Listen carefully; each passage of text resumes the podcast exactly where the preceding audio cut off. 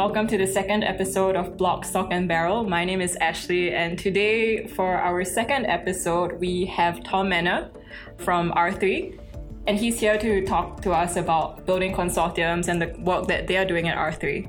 So, Tom Menner is R3's solution architect for the APAC region. Uh, he's based in Singapore and he is responsible for translating clients' functional and non functional business and technical requirements into a solution design. So, in addition to the architecture work that he's doing, he also speaks frequently at blockchain and industry conferences.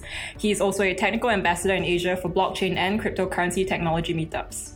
So, before we get into the work that you're doing at R3, maybe you can talk a little bit about how you started um, your journey into blockchain, what got you interested, and what excites you about DLT or blockchain. Sure. Um, thank you for having me here, Ashley. Um, uh, great view from your office, right?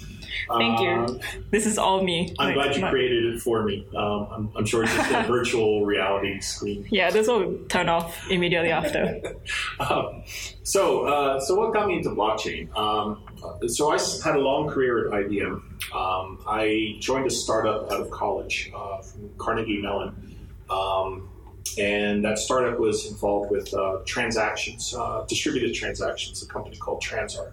Um, IBM had the rights to that company and eventually took us over and absorbed us. And at that time in the mid 90s, this was in an era um, where things like Corba and DCE were uh, the prevalent technologies, which are, of course, long gone. Um, and at that point, we saw J2E coming, um, the whole Java uh, wave in the late 90s. So when IBM absorbed us, I came into IBM um, and quickly shifted gears. I was living in New York City decided to join the team in New York. We started supporting banks on Java J2E applications. Um, and eventually I went to a worldwide role, um, uh, mostly doing the middleware of IBM's portfolio, uh, the WebSphere brand, and a couple other related technologies. Um, fast forward to uh, a couple of years ago, and um, uh, a good friend of mine who works out at one of the IBM labs in uh, London gave me the heads up that uh, we were looking at this new technology called blockchain. Mind you, I'd heard of Bitcoin and cryptocurrency. Didn't do anything in it. Um, didn't really, wasn't aware of it. It didn't affect me whatsoever. But the fact that IBM was now kind of taking a look at this, this was around 2015 or so, um, got me curious. And we had a demo um, internally at IBM where it was using Ripple to settle Swift transactions and tying it into what was then called our message broker product, was enterprise messaging. So basically, you send a message from an application and actually do uh, Swift payment over Ripple. And that was actually a really interesting demo. Um, and that's kind of what got me intrigued into blockchain, by blockchain. Um, and then what really lit the fire was, um, as I was discussing this with some of my IBM colleagues, somebody mentioned a book um, actually written by this uh, Latin American economist named uh, Hernando de Soto. Um, if I remember correctly, it's The Mystery of Capital. Um, but in the book, he basically argued that, for example, in developing nations, if you could immutably record things like land transactions and who owns that land. Um, so if a family, a farming family, has been on that plot for generations, but there's no actual record of that. If suddenly you could create that record and have that recognized legally and financially, then suddenly you're creating wealth out of nothing. And that was a really interesting, intriguing argument. And the fact that you could use a technology to do something like that was itself interesting. And as we delved more into the blockchain use cases, it really became obvious that, for example, in supply chain and trade finance, I could eliminate middlemen. I could have farmers directly um, sell their goods on an open marketplace and use a blockchain for recording and settling those transactions. So those were really powerful ideas, and that got me intrigued it's much more interesting than just messaging and J2E applications, things like that. So throughout 2015, 2016, I really um, doubled down on blockchain. At this point, um, IBM helped launch Hyperledger. Fabric 0.6 was coming out, was GA. Um, I ran a couple pilots and did training on um, Fabric, and then I got laid off. Uh, because that's the only way IBM could balance its books these days is laying off its people. So I got whacked um, as did a lot of my colleagues. But fortunately, because I had been immersed in blockchain, I got picked up by R3. So that's my story, and I'm standing um, standing behind that. All right, interesting. So how has the transition been like from Hyperledger to Corda? To Corda? Yeah. Um, so two things. One, of course, is going from a uh, massive scale company uh, where half the population of the Earth works for this company, uh, back to a startup. So I started a startup, um, came to IBM, now I'm back at a startup. So the circle of life is complete for me. So there's that aspect. It's going back to a startup, which uh, is much more energetic, uh, much more vivacious, and more importantly, it's just focused on blockchain and blockchain related technologies. Um, I don't have to really worry about a full portfolio. So there's that aspect. And then uh, itself, I've had a couple clients and even some folks at partners like Microsoft describe it as elegant, which is an interesting way of putting it. But they, in essence, they're saying it's very well designed, and we can talk about that in a moment. But going from Fabric, which frankly is very difficult to use um, and to create an application, to something like Corda, where it's very well thought out and forces me logically to develop an application architecture um, that actually makes sense in some ways.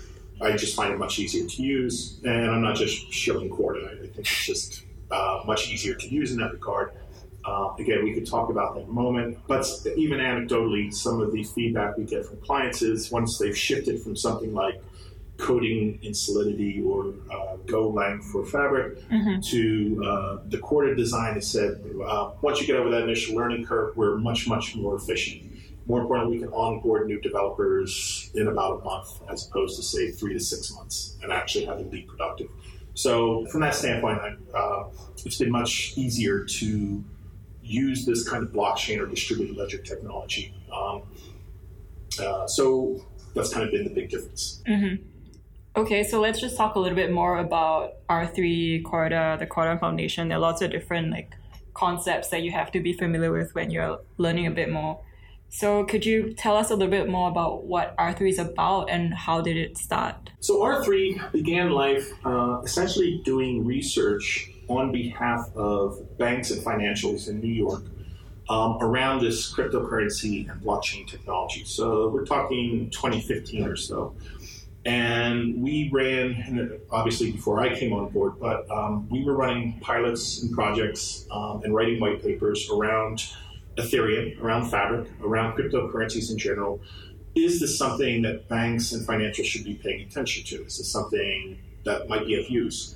And the more we thought about it, the more we decided, yes, this is true. However, um, the way that these blockchains are currently designed is not probably going to be quite suitable for uh, the banking and financial industries in particular. And E- Ethereum, it's pretty obvious. It's public, it's uh, permissionless, it's anonymous. So that's never going to work for a company that has KYC, AML requirements. In the case of Fabric, the problem we saw or that we felt was um, it's still a traditional blockchain in the sense that we package a bunch of transactions. Once we've reached consensus on them, we've packaged a bunch of transactions into a block, hash that block onto a chain, and everyone receives a copy of that. If I'm Citibank, why should my transactional history be sitting on DBS's node, for example, or MUFG, especially if I've not done a transaction with them? So, on the one hand, yeah, it's encrypted. I can't necessarily access that data. On the other hand, again, my data is sitting on somebody else's node, and then um, maybe eventually they could crack that encryption with quantum computing, things like that. Uh, so we decided to why don't we just go back to the drawing board and build something with privacy in mind because that's going to be key for the enterprise, and that was the genesis of Corda. Um, very simply, Corda emphasizes privacy. If Tom and Ashley do a transaction, there's no need for Lauren to receive a copy of that unless we decide that he should see a copy. See a copy. Maybe he's a regulator. Maybe he's uh, an auditor. Uh, but otherwise, transactions are private out of the box.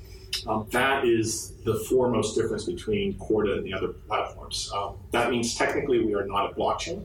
We're not creating blocks. We're not creating a single global state, global chain. Um, my ledger is subjective. It only has the transactions I do, just as yours is subjective. So if you and Lauren do a transaction, I don't see that. It's on your ledger and Lauren's ledger, not on my ledger.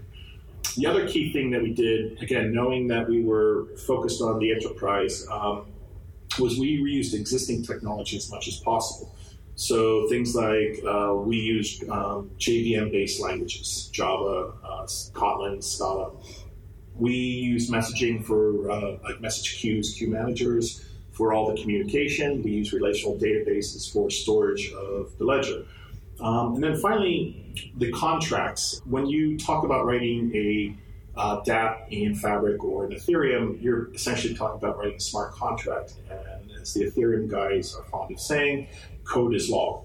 Uh, in our case, again, knowing that we were serving the enterprise, our contracts are really meant to be a very deterministic they come out to be true or false either you do a transaction or you don't do a transaction and b have some legal basis so that you can actually uh, hash for example a true legal contract um, legal prose to the transaction such that actually if you dispute our transaction we can have it adjudicated in the court of law against this. So if I wrote some buggy Java, as I, as I tend to do, we can go back to the actual legal document and say, this is what should have happened legally financially and have this be adjudicated. Those are kind of the key differences that we built into Corda. Again, starting with banks and financials in mind, but as it turns out, if you meet their stringent requirements, a lot of other industries actually like that. So we've been able to expand well beyond the financial base. So some examples of these would be supply chain, or like, could you tell us what other types of industries? Sure. Um, surprisingly, insurance has emerged as a very, very big one for us, and at least two different insurance consortiums um, actually pivoted away from Fabric to um, to Corda, uh, B3I, and mm-hmm. uh, the Risk Block Alliance. So um, those are very key because that represents several dozen companies actually. So insurance has been has emerged as a very big one for us. We're almost the standard um, in insurance. Uh, trade finance. Mm-hmm. Um, there are a couple other interesting things going on in trade finance, like WeTrade, um, TradeLens, Komgo, but uh, Voltron and Marco Polo arguably are the two large ones, um, and both of those are built on Corda. Um, we're adding new members every day. Um, supply chain has emerged, track and trace, provenance, because we've partnered with a couple companies that will have, say, track and trace technology, either RFID kinds of technology or even molecular marking, like chemical marking of, uh, say, parts or other goods, um, and recording that on our blockchain. Healthcare uh, has, started to emerge as one. We've been talking to governments. And uh, honestly, what's been interesting, and we could talk at length about this, you'll, you'll get me blathering on all the rest of the day, is digital assets. So, with the, uh, the implosion of ICOs, um, suddenly it became acceptable to start talking about digitized assets and security backed tokens and things like that um, in a business context, not just for raising capital. And actually, I want you to buy my Tom coin because then I can buy my Lamborghini. No, rather, let's maybe I create a token that represents uh, not only the value of gold, so it's a gold backed token, but maybe it's even a legal claim to the physical gold. We have a partner that's doing that for institutional gold trading uh, digitizing commodities like um, uh, agricultural products or manufactured products or coal, digitizing energy, for example, representing uh, tokenized kilowatts of power, just so for purposes of liquidity, velocity, transparency. So digital assets has really emerged as a very big area for us. And one of the, the key um, opportunities that, uh, that we won was with the Swiss Stock Exchange, who are now building uh, an entire digital exchange on Corda. Um, and that will be kind of their next iteration of a trading platform, which is which is really a powerful idea. Oh, it's really cool that to see all like so much adoption across all these different industries. So actually, do you find that there is a difference in the kinds of kinds of types of requirements from enterprises and governments? Because I do you do work with these two different types of bodies that both also face a lot of issues in terms of privacy and regulation, but are there key differences or are they kind of similar in terms of what they require? Uh, good question. Well, the key difference is uh, uh, private companies will actually spend money and governments won't. So to actually try and develop a sales opportunity with the government, good luck. Um, so the, never mind that it's a really difficult sales cycle. That aside, I would say that there's two broad use cases. One is particular to central banks. So, for example, when you talk about government, um, people forget about the fact that each country has its own banking system. So, we've had a number of uh, clients and also projects uh, in the central bank uh, space, central bank digital cash, um, maybe uh, payments between the corporate banks or commercial banks, maybe cross border payments. So, for example, uh, Monetary Authority of Singapore has Project uh, Bank of Canada has Project Jasper, Bank of Thailand has Project Inthanon. Uh, we've been involved with all of these. So, that's one example of government. Um, and actually, they're the ones probably furthest ahead. Now, secondarily, we've had some discussions with individual departments within governments, say Department of Taxation, Department of Land Registration. Um, and those use cases are very particular. So we we're doing a project now. Um, we're actually kind of won the opportunity with uh, Her Majesty's Land Registry in the UK. So they will use uh, something like Corda, not necessarily as the registry of record, um, but rather as part of the process for doing the land registration um, amongst all the different counterparties that are involved with, say, the transfer of a title or whatever. I've had some conversations with various government entities around fraud prevention, say taxation or in procurement.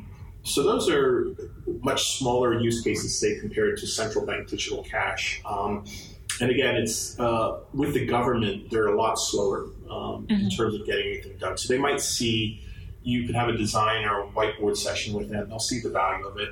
Uh, but for them to reach, no pun intended, for them to reach a consensus and actually decide to do something tends to take a lot longer than it does in the private sector. No surprise there.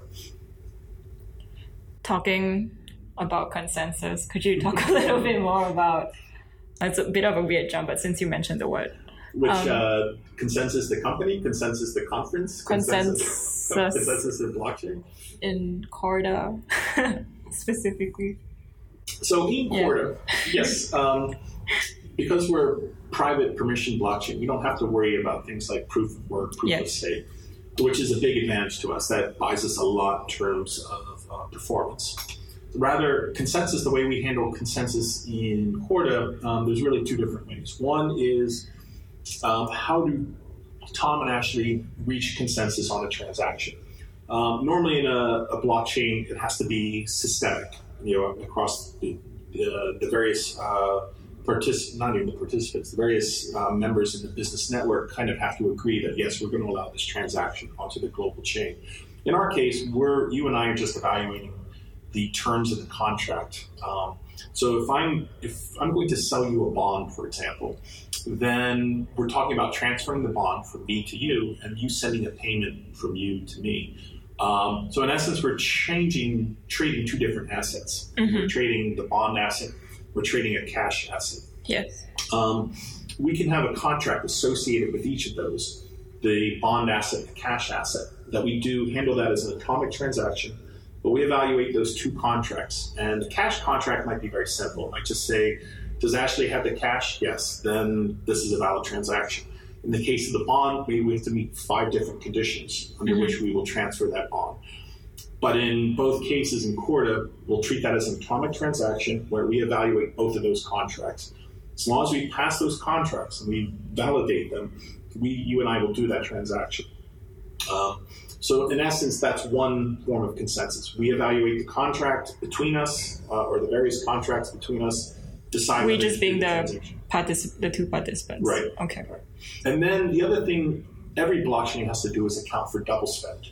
So, how do we prevent uh, Ashley from spending that same digital cash both with Tom and then maybe with Eugene or Lauren? Um, and there we have what's called a uniqueness service, um, or uh, uh, it's a bit of a misnomer, but we also call it a notary service that tends to confuse people. So we stick with uniqueness. But basically, that service guarantees Ashley has not spent this digital cash elsewhere. So there is also that form of consensus. That it, and when I say consensus, really it's an evaluation just to ensure that you haven't done a double spend. But it tends to be a pool of servers, and they mm-hmm. have to reach consensus that yes, um, this is not a double spend. And from like right now, from what I understand, for the notary service, it is purely just what you guys offer is purely just like a single notary service. Is that right? And there was like some kind of discussions for um, notary pools that right. are experimental? Well, uh, so that's on two different levels. One, on the one level, when I say a notary, that actually means one to n number of machines. Mm-hmm. So I could call this notary service the Chainstack notary service, for example. but I don't want that to be a single point of failure. So I had, need to have multiple machines. And those machines um, also have to pool their data. Like we know what states, because we use the UTXO model, we say uh, we're spending states, uh, we're consuming states, and we have to be keep track of which ones have been spent or u- utilized. So that, for example, if you've already spent your cash state, we want to be sure that you know check the double spend and that your transaction is still unique. But that's a pool of machines that need to do that, share that data. Now, secondarily, I can have multiple notaries in a network, and I might do that for maybe performance reasons, um, where uh, you know, for example, normally with not to go too far into the technical weeds, but we have a concept of a non-validating notary, which basically checks the input states um, and verifies that that's an unbroken chain and those are all unique. But I can also have a validating notary, um, which is much more uh, time consuming, but it will validate the entire transaction tree and the contents of the transaction. So it's less private, but it's much more exhaustive. Mm-hmm. What I might do is have two different notaries, Chainstack A notary and Chainstack B notary. One is validating, the other one is non validating. Why would I do that? Well, maybe for really high value transactions, I want to do the full validation of the entire transaction tree and contents of the transaction. Even though it, it might be a privacy issue, nevertheless, I want to be exhaustive in that validation. It could also be the case when you start talking about networks of networks, um, and I'm sure we'll touch upon that in a moment.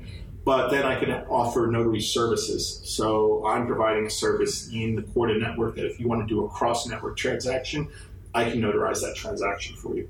So who can run these services, or is it all well, run by Corda? Yeah, um, well, it would all be it obviously has to be a Corda node, but at this point, the at least for the Corda node. So if I'm I have the option of setting up either a private network where it's just maybe um, chain stacking its clients. And so I have no intention of ever plugging into another network. That's fine. You have clients who do that. Um, but one of the powers, uh, or one of the, the uh, selling points of Corda is that ability to plug into other Corda networks and have assets flow from one network to another network. Again, because of the data model that we use, security model that we use, this is possible. Um, very difficult to do this, say, in Fabric and have an asset flow from one Fabric network to another one. Ethereum does it by default because it's a global network. So what we've done um, is we created an independent body called the Corda Foundation, um, which administers or governs what will be the global Corda network of networks. Um, and so that, I, for example, if I have a digital cash network um, between a central bank and commercial banks, maybe I can have that cash flow into a trade finance network um, and have that cash be an asset flowing from one network to another one, or supply chain network where shipments are flowing into a trade finance network or vice versa. And so, in order to do that, basically, I have to sign up to the Corda Foundation and I get a key that's derived from the Corda Foundation master key. So, it's really having a key that's derived from that kind of Adam and Eve key, that master key, that allows me for your your network to talk to my network, because um, that, that's the only way we can understand one another's encryptions. So going back to your question about the notary, if I do a standalone network by on my own, I have to spin up my own notary, mm-hmm. which is fine. It's not really a big deal. Yeah. If I'm doing, um, if I'm plugging into the global network, well, I can notarize my local transaction. So I'm still running the Chainstack network and validating my um, transactions with my local partners. But the moment I want to need to talk to another network, I need to have a notary that understands um, data assets between the two networks. So that might be a notary, for example, that's run by the Corda Foundation, um, which is currently the uh, uh, the case today. But we envision down the road that there might be uh, uh folks that are participating in the Corda uh, Foundation network, the Corda network, who might offer notarization as a service, and then maybe you pay per transaction to have that notarized and run that service, so mm-hmm. that you don't have to. But that um, that's I don't believe that's the case today. That's what we believe is coming. Okay. So could you talk a little bit more about the Corda Foundation? Sure. Um, the Corda Foundation was launched, uh, again, as an independent body.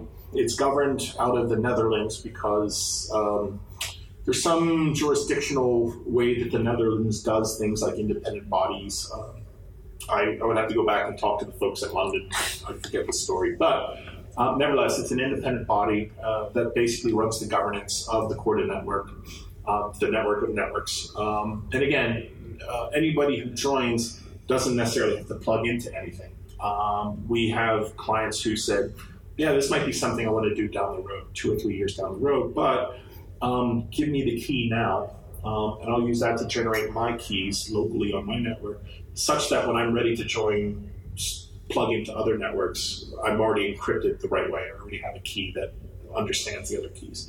So, and we made the, the cost of joining actually fairly low. Um, I think it's a $1,000. It basically covers administrative costs. So, um, and again, um, a in essence, a network could still be standalone. They just happen to be ready to plug into the global Corda network if and when they want to. Um, if you start off standalone and then decide down the road you want to join the Corda network, that's difficult to do because you've already encrypted all your mm. transactions with your own key. So um, there are probably ways to do it. You probably have to reissue all of your assets with the new key. Um, there, but there's no easy data migration path for that. So um, we encourage people to say, if you think at some point down the road you might want to do this, just go ahead and join the Corda Foundation, um, get your key, and you can still be standalone until you're ready to one day join that network. So when you talk about other governance issues that the Corda Foundation works on, do you mean like also coming out with like operability standards or? That's a good question. Um, actually, you're full of good questions this morning. Um, I copied it from someone. um, so actually, uh, one of my former colleagues at IBM, uh, Jerry Cuomo, uh, has a really great quote where he, he essentially points out that uh, the hard thing about blockchain is not the technology. The technology, even with something difficult like Fabric, um, still in the end, it's not that hard. If I want to build a blockchain-based uh, business network, I can do it. Um, the hard part is the governance and how the value of blockchain really comes from participants who don't necessarily trust one another. If I'm just doing all Chainstack stuff, I'll just use a central database. I don't need a blockchain. The moment I need to go outside of my organization and cross security boundaries, that's where blockchain makes sense. But how do you get people to join your network? How do you get them to sit down at the table and work out this governance? Who's going to run the actual network? So, like in the case of Ethereum, it's a public network, fine. But in the case of something like Fabric or Corda, somebody needs to govern that network. Um, so that's where a lot of the work comes in. So even things like the trade finance projects like uh, Marco Polo or Voltron will spend most of the work or most of the effort on the governance. Um, so to some extent, something like the Corda Foundation takes some of that away, takes some of that burden away. But nevertheless, even with your own private network. Let's say uh, you have the Chainstack uh, supply chain network with your vendors. Um, you have to work out uh, that governance of how are we going to communicate, who's going to run the notaries, what data standards are we going to uh, ascribe to, um, which version of the application. Uh, if we do some changes to the application, we all have to upgrade. Uh, so that governance um, around just the running the network itself and the day-to-day operations uh, and the DevOps aspect um, are actually really significant challenges. Um, again, because you're talking about people that don't sit in the same room on any given day. So uh, we're doing a lot of work in that space to to try and help with those kinds of processes, the DevOps, um, the security aspects, uh, the promotion of new applications, things like that. Um, but in the end, uh, somebody has to do a lot of that hard work. Um, I know you guys are working on some solutions in that space that uh, I think actually are going to be very key uh, for people that are trying to run networks like this in production. Okay. No, I really liked how you talked about the importance of governance, uh, especially when trying to build ecosystems and consortiums.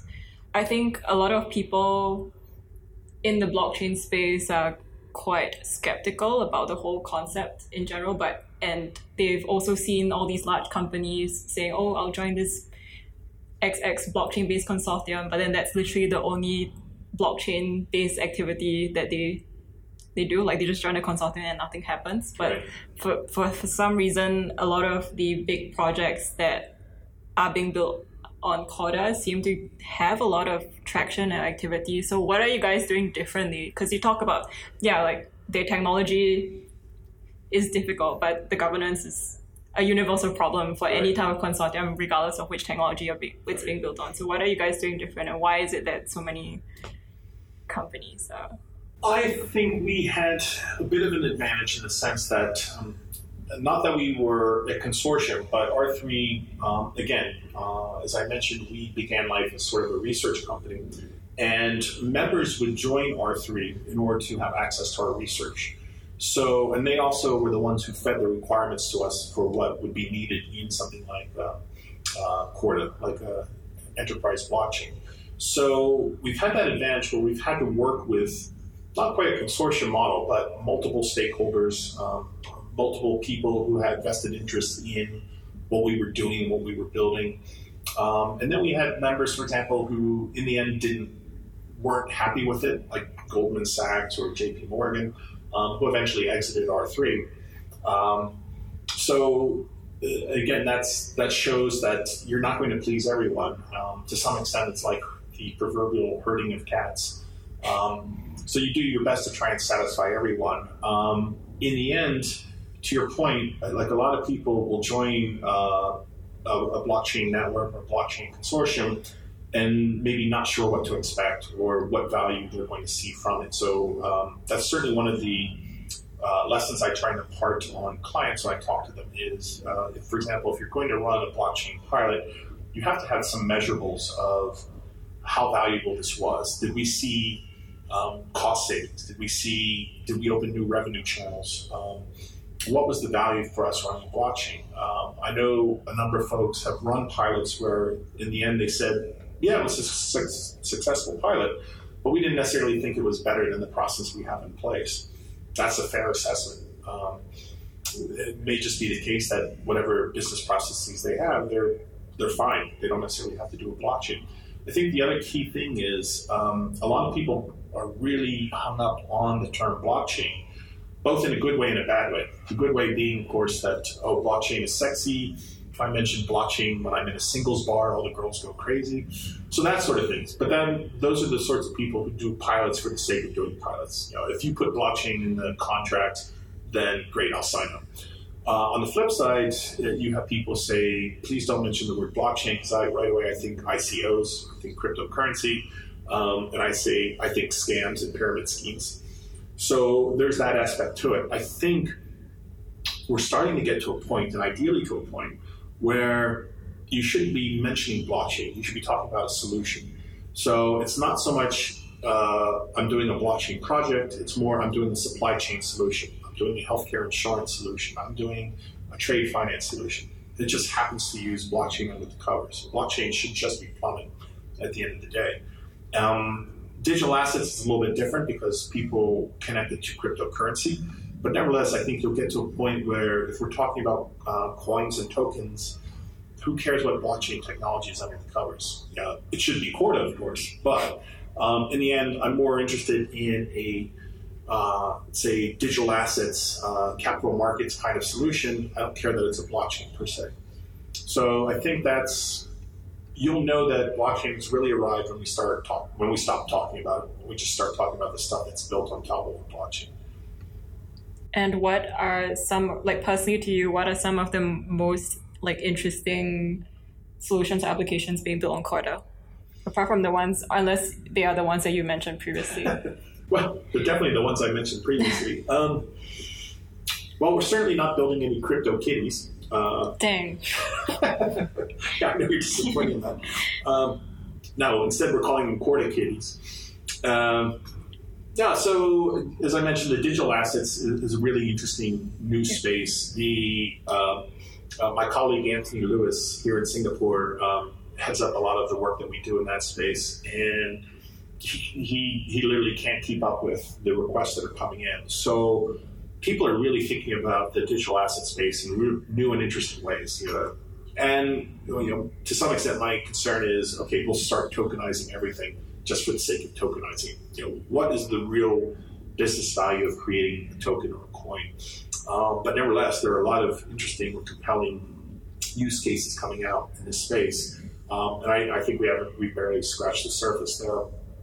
Uh, again, I mentioned things like insurance and Uh, for example, we're working on a project in uh, around tea growing, where it's using IoT devices like drones and sensors to feed data, and that will allow not only just uh, for assessing, say, the health of the crop and things like that, but also the risk for insurance, such that, for example, if the data suggests that um, we have drought conditions or you know, conversely, too much rain, or maybe a monsoon is coming, um, that might affect the insurance that's underwriting the crop. Um, and what the yield is going to be and what the value when it gets to the marketplace. So that's something you can do real time adjustments. Um, again, both to the value to the retail chain, uh, supply chain, um, and then also the insurance itself, the insurance underwriter. Um, and this is uh, data that's getting recorded on a blockchain uh, on Corda. So to me, that's something that's a really interesting use case. Uh, we're also working with another company in Africa where it's kind of um, uh, the small insurance. That is, how do I how do I insure people who aren't insured, um, or, or who can't pay the dividend, uh, the premiums, and so forth. So it's a project to actually get insurance into the hands of people who have otherwise difficulty acquiring insurance. Um, and again, they're using the blockchain for all the parties that are involved in the insurance in the insurance space. And this is peer to peer based, or uh, not not necessarily peer to peer in the sense that, for example, you would be paying for my insurance, but it would be a way, for example, to uh, maybe spread the risk uh, that if I'm going to insure Ashley. Um, rather than one company just uh, doing that, maybe it's multiple companies just putting in small amount so it minimizes the risk for any one company mm-hmm. um, or their exposure. And I'm, in that case, I'm much more willing to loan, you know, you five dollars for insurance rather than five thousand uh, dollars. That's a bit of an overstatement, but um, uh, that, those are uh, examples of kind of interesting stuff, at least going on insurance um, that I've been working on.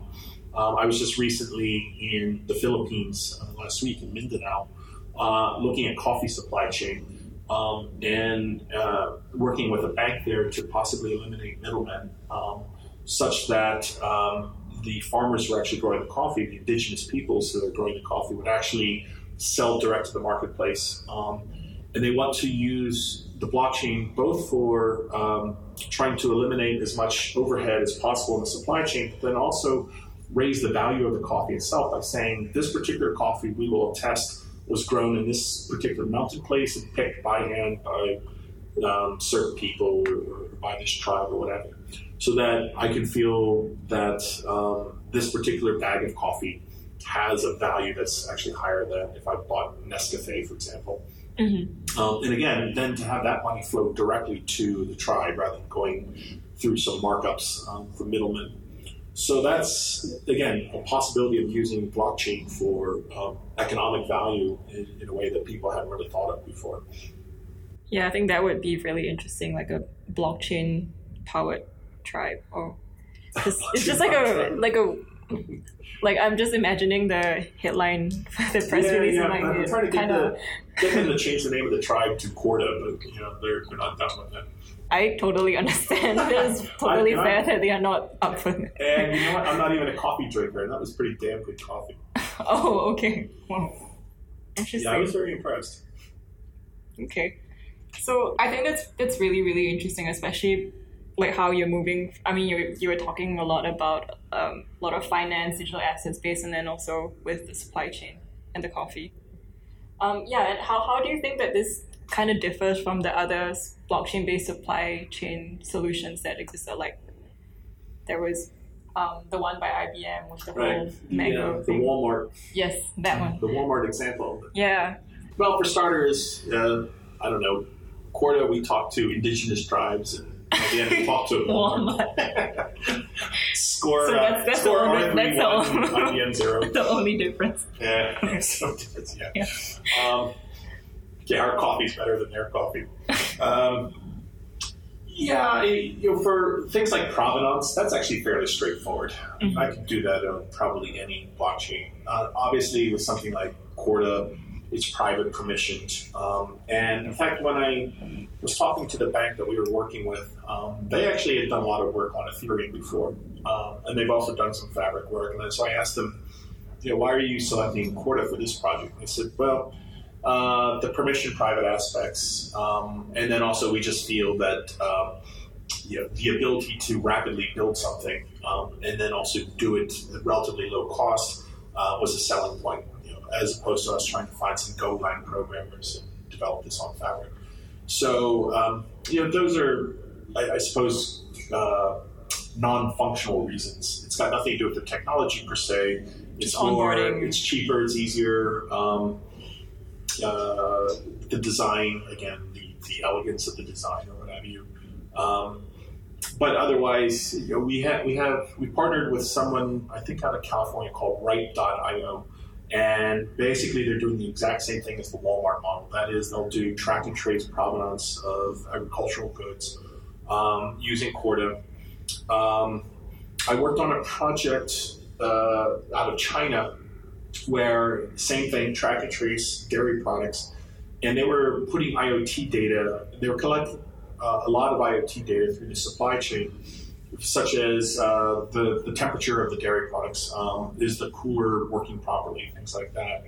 Um, and they were asking, does it make sense to put that data on Corda? And I didn't feel so because I thought, yeah, it's great that the data is immutable, um, but it's just IoT data. I'm maybe I only care about the overall pattern of was the refrigeration working the whole time, the supply chain, or notify me when the refrigeration stops or breaks. So I care about events like that. Um, and then there there are blockchains out there like VeChain that are specifically built for IoT data, lots of little data. Um, so maybe you put it on something like VeChain, or I don't even have to do that. Um, I could just put it in a data lake and extract the patterns that I care about, and maybe I record the events on a blockchain. But anyway, so they were looking at IoT data, but then also the business aspect of the supply chain um, as it goes through the supply chain from the farm to the trucking company to the storage to the end retailer, things like that. And I argued, why don't you put that data on Corda? Use you have so you have an IoT chain if you really need it to be a chain, um, and then you have a business supply chain, which um, should be a blockchain because you have multiple counterparties. So that was kind of the, the design that we were going towards. But it really boils down to does something like IoT data need to be immutable? Um, or what do I really want to do with the IoT data? So that's where, going back to your original question, how do we differ from other supply chain use cases? Um, again, I think all of the blockchains would have to face these same kind of architectural issues. Mhm. Do I care about IoT data? Um, What goes off chain and Right, what goes off chain. And yeah, I think that's all I need to say. yeah. So I would like to ask a little bit about, especially because you're so deep into the space and seeing so many different projects across industries Mhm. uh, taking place. What kind of challenges do you see, or like what more needs to be done in order to make companies more open to the technology? What needs to be done to make it more comfortable for companies to be open to collaboration? Is the the governing body that you mentioned, the slightly more centralized form of governance, kind of crucial in this aspect, or developer tools, legal. So this is what I think Chainstack needs to do to make I'm the world listening. safer. I'm listening. Um, yeah, well, you're asking me to solve world hunger and Mideast peace and so forth. Um, yeah, I think um, part of the problem is, for example, if I go to blockchain conferences, you still have a lot of shilling going on, as it were. So a lot of people are, you know, first of all, they're still pushing their coins. I, I can't believe that's still happening, but it's still happening. Um, so you have that issue, and I think that confuses the, the marketplace quite a bit. Honestly, I think the whole ICO bubble set back blockchain a couple years. Um, if that hadn't happened, we'd be, I think, further along. Um, that being said, uh, so that it confuses folks in the marketplace, and I still very much encounter people who associate blockchain with cryptocurrency, um, with ICOs, and I'm still getting asked, uh, should I purchase this Ashley coin or not? It's I okay. My my Caro asks me for Bitcoin advice, and I'm like, Yeah. okay. Usually the questions uh, I'll get at Q&As are, which coins would you recommend I invest in? Oh no. I say, well, start with the Ashley coin. Um, so there, there's that. Um, so there's still education that's going on in that space, and uh, being an ex IBMer like I am, an old middleware guy, um, uh, I'll put in context where uh, I downplay blockchain and say it really is just plumbing. It's just a distributed database with some unique characteristics to it. Um, so don't overthink this. Uh, and then something like a cryptocurrency really is just an application when all said and done. It's layered on top of the blockchain. And I can remove the cryptocurrency and put some other application on top of that, such as insurance or supply chain. So that's the education I find I have to do quite often mm-hmm. um, and kind of level set everyone uh, that blockchain is just the plumbing. What you should really be focusing on is the solution that's on top of it that makes use of the blockchain. The blockchain helps facilitate, uh, make more possible. So the education is a key one. And again, I, you'll still have people that are really pushing hard that blockchain is the salvation of uh, the human race. So you, you, really have to correct for that as well. Um, beyond that, uh, yeah, it, again, it's like we've been talking about. You level set people on the governance angle and say, uh, no matter what solution you're proposing, the easy part will be building it. The hard part will be getting people to the table and mm. working that out. So, you know, let me be frank with you. You're going to be spending your time on setting up the network and uh, determining with the participants how you do things. Now, if you're lucky, you're somebody like Walmart where you just dictate. Uh, you're large enough. You say, if you want to use my network, if you want to be a supplier to me, or if you want to be part of my agrarian uh, agriculture supply chain, then you will do this. But if you are an Amazon tribe, I'm sorry, just if you are a tribe. are you shilling for Amazon?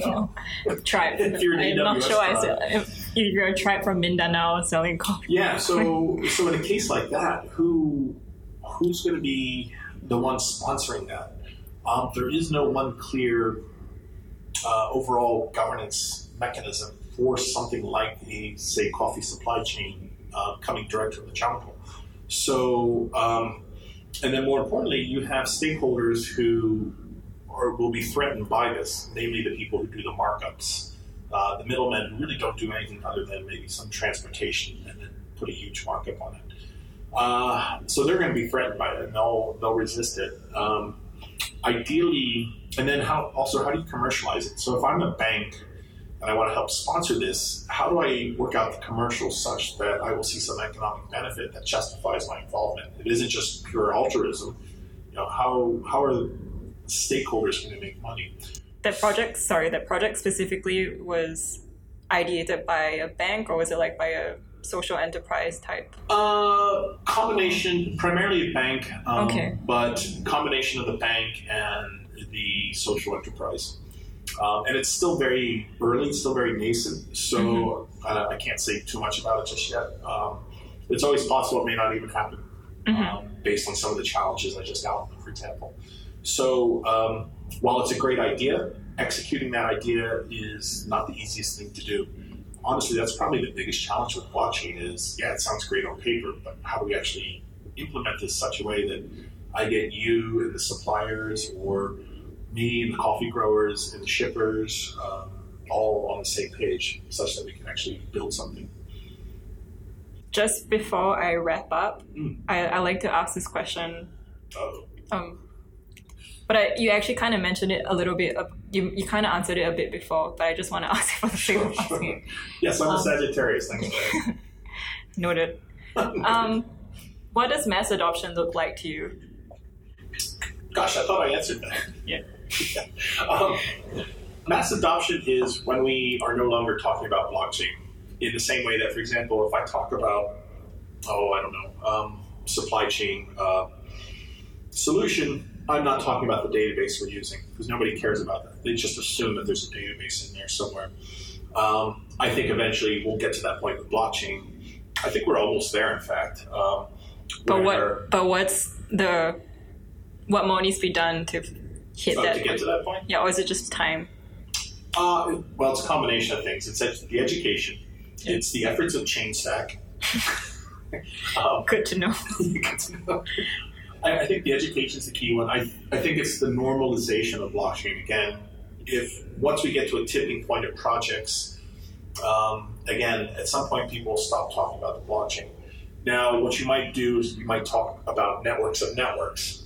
Now, I might talk about I've built a solution and now I want to plug it into a digital cash or trade financing network.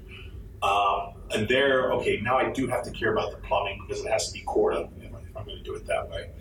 Um, similarly, like the Quorum folks or the Ethereum folks will have to worry about that. The Fabric folks, they have a whole engineering problem around that. Um, but I, you know, I imagine what we'll be doing is getting to a point where we're not talking about blockchain. We'll just talk about I need to plug my supply chain solution into a trade finance or digital cash solution and have assets flow back and forth across them.